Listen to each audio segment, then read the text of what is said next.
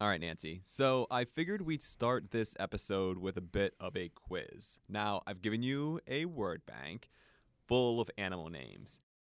What do you think of when I say trash panda?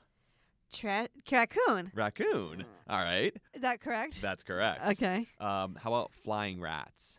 Pigeon. Pantless thunder goose. What? what? Kangaroo. No. Oh, thunder goose. Ostrich. Ostrich. Ostrich. I told you this would be fun. yeah. Uh, Tyrannosaurus deer. Tyrannosaurus deer. Kangaroo. Yeah. Like, Okay. really thick legs, has its arms up. Okay. Yeah. Sorta. Albino danger floof. Polar bear. Polar What's a danger floof? Just like like floofy, like poofy. Like oh. look at them, Okay. and they're dangerous. Okay. Okay. What about unicorn of the sea? Narwhals. Welcome to the American Geophysical Union's podcast about the scientists and the methods behind the science. These are the stories you won't read in the manuscript or hear in a lecture. I'm Shane Hanlon, And I'm Nancy Bompey. and this is Third Pod from the Sun.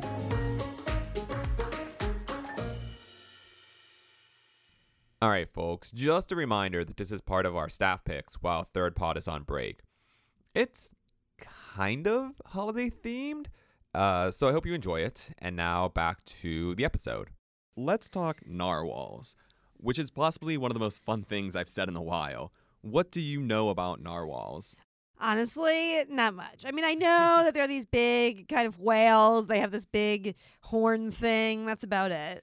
Well, it actually turns out that scientists don't know a ton about them either. I mean, they know more than you and I probably do, but not as much as you would probably think.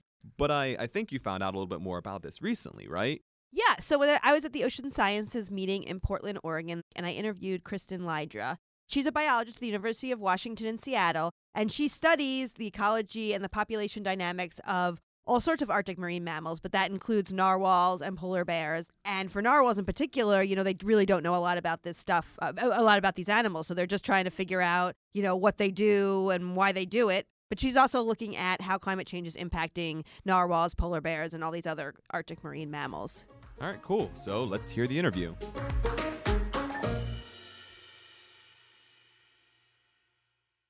I didn't really ever plan to study narwhals, but I basically stumbled into a PhD project on them. And so as a student, I spent a lot of time thinking about narwhals and, you know, writing papers about narwhals and that's just continued for my whole career.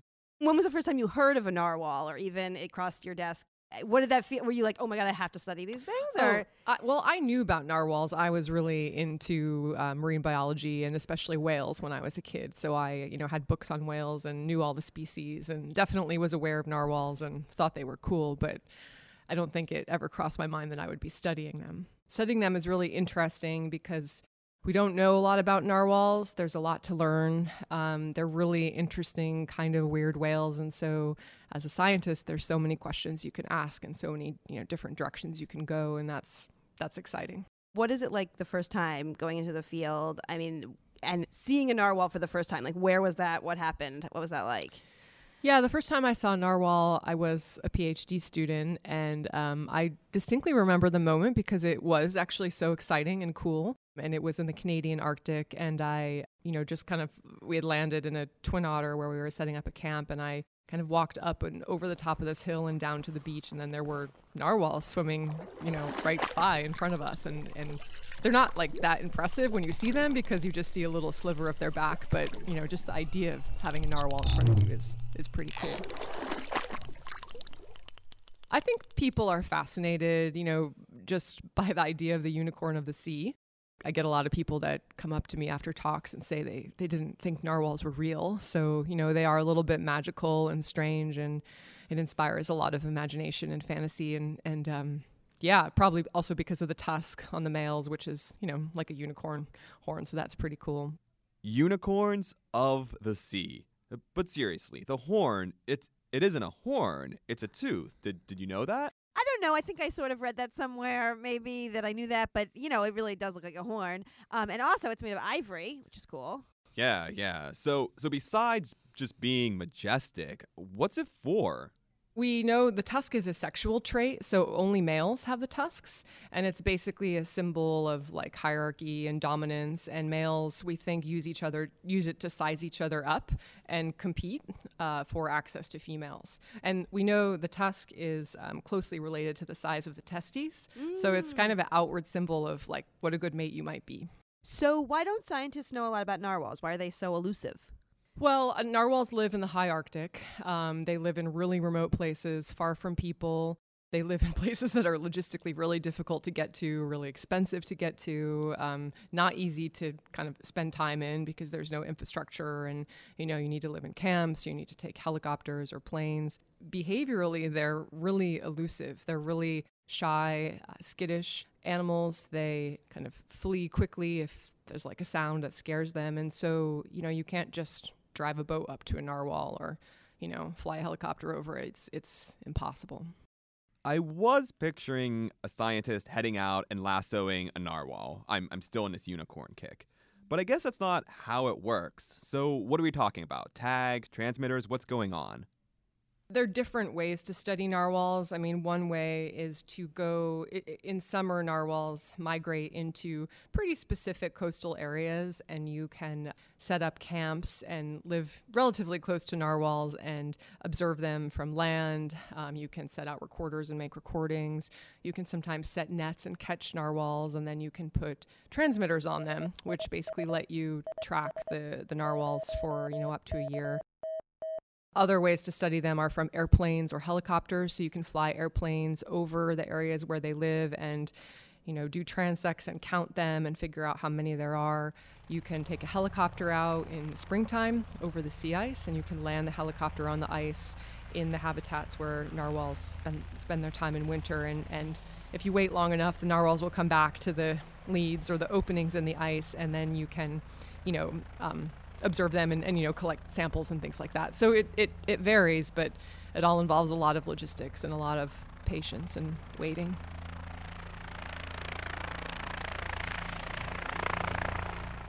I mean, narwhals are so freaking cool, but they're not exactly close by. So, what's it like for the researchers? Yeah, I asked about that. What's it like? I mean, just personally being up away from your family, your friends out in the Arctic, you know, doing this stuff for long periods of time. You get kind of used to it. You know, it feels pretty natural to me to just disappear in the spring and, and um, you know, be gone for, you know, four to six weeks. It's peaceful, you know. I mean, it's a combination of being of really stressful and then really peaceful. You know, you're in this beautiful, serene place and you have time to really kind of focus on one thing and not have a lot of distractions. You know, your phone's not beeping and your emails and all these things at home that distract you. Like you're just really focused and you know that often gives you a lot of time to think about things and come up with ideas and process information. Um, you know at the same time you're isolated and you know detached from everybody and you don't have good communication. So there are pros and cons there's less than 60,000 people in all of Greenland. Oh, wow, so okay. the communities are um, pretty small. You know, sometimes they're 50 to 100 people, and sometimes they're a couple thousand people. Um, and they are, um, you know, native communities with um, indigenous people and subsistence hunting and, you know, really extremely interesting culture and um, many people who are experts on the ecosystem and all the animals because they, they live off the land and the sea. So, you know, for me, it's always a great privilege to to work in those communities and talk to people and, and learn from them. I love narwhals, obviously, but Kristin doesn't just study narwhals, right? Right. The most recent trip was uh, last spring um, in southeast Greenland, where we're doing a polar bear study, catching polar bears in southeast Greenland and tracking them. So yeah, you, I mean, you know, it's a long way. So you go for usually about a month or sometimes six weeks around Greenland, there are four subpopulations of polar bears, and we've been working, kind of moving around the coast, um, working in different areas for, for several years now, kind of doing broad studies, figuring out how many polar bears there are, um, you know, what are the population trends, what what's the condition of the bears, how are they doing with the loss of sea ice, have their movements changed, has their habitat use changed, things like that. And um, so our most recent or, or current project is focused in East Greenland which is a very big area, um, covers you know over 20 degrees of latitude, and is taking us many years to kind of work our way through in studying the bears from the very southern tip all the way up to the northern part. We study the bears in spring. Um, we uh, usually have a helicopter that we charter for about a month, and um, we fly out over the sea ice, and we can track the bears um, by you know looking at tracks and following them around, or or in some cases just spot them. And then we have a, a, a, drug that allows us to immobilize them. We fly down and shoot a dart into their rump, and it immobilizes them briefly, and we can land, and then we can take samples from the bear and we can you know mark give it a mark which is an identifying mark that basically allows us to kind of track the individual through time and then we can put a satellite collar on it that uh, does pretty much the same thing the narwhal tags do transmits to satellites and gives us the position of the bears for up to three years we catch bears that all all ages and sexes but the the ones that we tag are the adult females and that's because the adult males they if you put a collar on them they can just push it right off because they're they're a different shape. They kind of have a cone hmm. head, and they can their shoulders are much bigger than their head, and they can push basically push the collar off onto the sea ice. Oh, so you, so so you do the females, mm-hmm. and will the females then tell you about the population as a whole? Yeah, we use the females as a proxy for what we think, you know, polar bears in that population are doing. You know, of course, you know, having data from from, you know, males specifically would be better, but to date there really haven't been kind of options for collecting long-term movement data from males because they're they're really hard to tag. Do you remember the quiz earlier? What I called polar bears? Albino danger flukes? Yes. They look so dangerously cuddly. I mean, I know they can be dangerous, but I actually have no idea about the texture of their fur. What does a polar bear feel like? I mean, what is the fur like? Is it soft? Do they smell? Like, I don't know. um, th- I wouldn't say they're that soft. It's probably it's it's it's probably more coarse. Um, they don't smell. They smell good. They actually hardly have a smell, surprisingly. Um, but it's very warm. So, you know, when you're out there and you're often really, your hands are freezing and you might be taking blood or something, you can dig, kind of dig your hands into the, the fur and they warm up in like one or two minutes. Fortunately for me, most of my field experience have been in the warm springs of Tennessee, though I did need to worry about drowning here and there. Um, but seriously, Besides having this awesome experience of working with frickin' narwhals and polar bears, what's she actually trying to find out? The overarching theme of everything that I do is, you know, is loss of sea ice in the Arctic and, and climate change and, you know, a system that is changing really quickly into something that is very different, you know, from, you know, what conditions a lot of these animals are used to and experience or have experienced in the past. So you know, I'd say with the polar bears, I mean, we see, of course, you know, that they're using poorer habitat, you know, what we would call like, you know, worse ice conditions, or they have to spend more time on land waiting for the sea ice to form. Um, in some places, we see their body condition has declined, so they're not as fat as they were historically.